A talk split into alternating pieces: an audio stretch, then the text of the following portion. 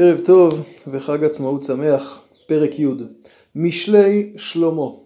הפתיח של הפרק מורה על פתיחת קובץ חדש. אנחנו יודעים לחלק את הקבצים בספר על פי הכותרות, בתחילת הספר הופיע גם כן משלי שלמה, ושוב בפעם השנייה. בניגוד לקובץ הראשון שהתאפיין בנאומים ארוכים בסך הכל, שעסקו בעיקר בנושא החוכמה, בשבחה, בחשיבותה, כרגע הקובץ השני הוא חיבור ואוסף של פתגמי חוכמה קצרים, כאשר המכנה המשותף שלהם פעמים רבות אלו מילים שחוזרות בכל אחד מהם, לפעמים תוכן משותף ולפעמים המילים, הצורה חיברה אותם זו לזו. בואו ונראה. משלי שלמה, בן חכם ישמח אב ובן כסיל תוגת אמו. מדוע החכם משמח את האב והכסיל מעציב את האם? הסיבה היא שהאב שנמצא מחוץ לבית בדרך כלל רואה את חוכמת החכם, בעוד הכסיל את השטויות שלו בדרך כלל עושה בבית ושם אמו היא זו שרואה את זה. לא יועילו אוצרות רשע וצדקה תציל ממוות. הרשע שאוסף אוצרות זה לא יועיל לו בבוא הזמן לאחרית הימים. צדקה לעומת זאת תציל ממוות. ואם תדאג ממה נחיה בינתיים, אל דאגה. לא ירעיב אדוני נפש צדיק, והבת רשעים יהדוף. הבת רשעים זה שבר, השבר שהרשע עושה יפיל אותו בניגוד לצדקה שתרומם את הצדיק. רש עושה כף רמייה, ויד חרוצים תעשיר. כלומר, מי שמנסה לרמות כל הזמן, סופו שיהיה רש. החרוץ יעשיר. אוגר בקיץ בן משכיל, נרדם בקציר בן מביש. מי שבקיץ אוגר, טורח, שומר, בסופו של דבר יראה פירות. לעומת זאת, מי שנרדם בקציר בן מביש, הדבר נכון הן בצד החומרי והן בצד הרוחני. ברכות לראש צדיק ופי רשעים יכסה חמס, דהיינו כולם מברכים את הצדיק ולעומת זאת את הרשע, אלה שהוא חמס אותם, מכסים את פיו כל הזמן, מדברים עליו דברים שאינם טובים. זכר צדיק לברכה ושם רשעים ירכב, כל מי שמזכיר את הצדיק, מברך אותו, מספר בשבחו, שם רשעים ירכב, או שלא מזכירים, או שאם כבר מזכירים, אז מדברים לפתים בגנותו. חכם לב ייקח מצוות, ואוויל שפתיים ילווט. אדם שהוא חכם לב דואג לעשות עוד מצווה ועוד מצווה.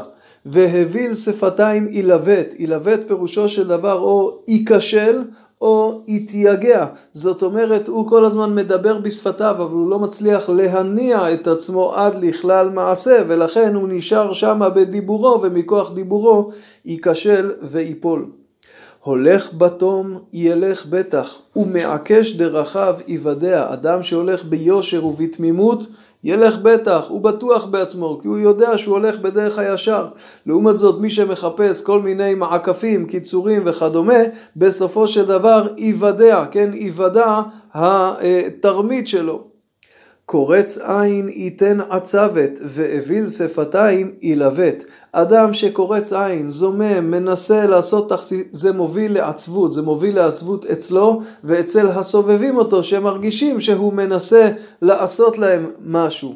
הביל שפתיים, זה שלא זומם בליבו, אבל מוציא בשפתיו את הדברים הלא נכונים, גם זה לא ברכה גדולה ושפתיו יכשילו אותו. מקור חיים פי צדיק, ופי רשעים יכסה חמס. דהיינו פה הצדיק הוא מקור חיים, כי הוא מביא ברכה לעצמו ולסובבים אותו. לעומת זאת, פה רשעים מכסה חמס, על ידי פיו הוא מנסה לכסות על המעשים שהוא עושה. שנאה תעורר מדנים, ועל כל פשעים תכסה אהבה. במקום שיש שנאה מתעורר הריב. לעומת זאת, מקום שיש אהבה, אז גם אם יש בעיות, האהבה בסופו של דבר תנצח ותכסה עליהם. בשפתי נבון תימצא חוכמה, ושבט לגב חסר לב. הנבון, כשהוא כושל ובאים ומוכיחים אותו, אז הוא מקבל את זה באהבה. בשפתי נבון תימצא חוכמה, ולכן כשהוא בא להוכיח אותך תקבל את זה. לעומת זאת, חסר הלב, הוא לא מוכן לקבל מילים, ולכן מה שבסופו של דבר יעזור לו זה רק שבט, רק המקל. חכמים יצפנו דעת, ופי אוויל מחיתה כרובה. החכם שומר את הדעת, כל מה שהוא רוכש וקונה הוא שומר בליבו. לעומת זאת האוויל לא שומר בליבו, הכל יוצא ישר לפיו וזה מוביל למחיתה, למפלתו. הון עשיר קריית עוזו, מחיתת דלים רשם. העשיר בטוח שההון שלו זה מבטחו. הדל לעומת זאת, הוא חושב שזה השבר שלו כי אין לו כסף. שניהם טועים. מדוע שניהם טועים? כי פעולת צדיק לחיים, תבואת רשע לחטאת. השאלה אם אתה תגיע לחיים או לחטאת לא תלויה בשאלה כמה כסף יש לך, אלא תלויה בשאלה האם אתה פועל טוב או רע. דהיינו העושר באלף של האדם לא תלוי בעושר, אלא תלוי ביושר, בפעולת האדם, האם הוא צדיק או שמא רשע. אורח לחיים שומר מוסר, ועוזב תוכחת מטעה. אם תשמור מוסר, זה יתווה לך את הדרך לחיים. לעומת זאת, מי שיעזוב את התוכחה, יטעה ויפול. מכסה שנאה שפתי שקר.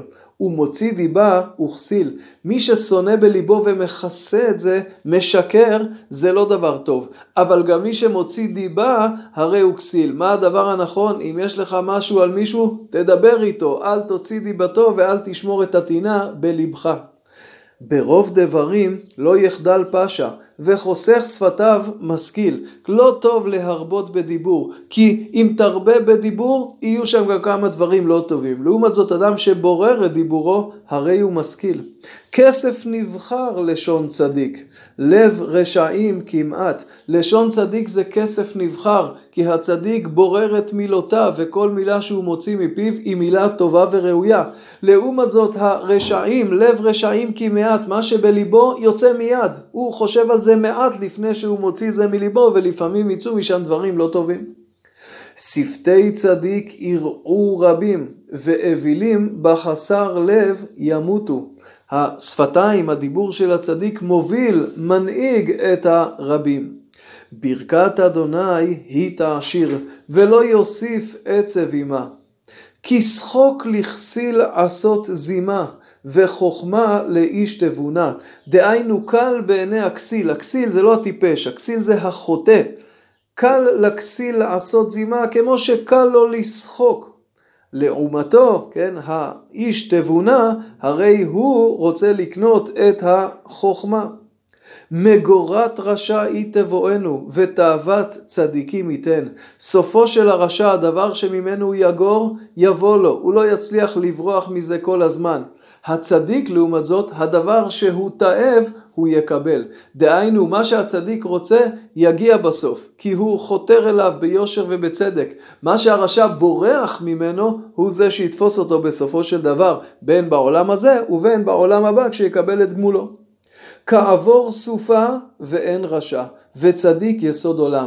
הצלחת הרשע היא זמנית, תבוא סופה הוא יכול להיעלם. הצדיק לעומת זאת יסוד עולם, הוא לנצח. דהיינו הדברים שלו, המורשת שלו, החוכמה שלו נשארת ומלווה דורות.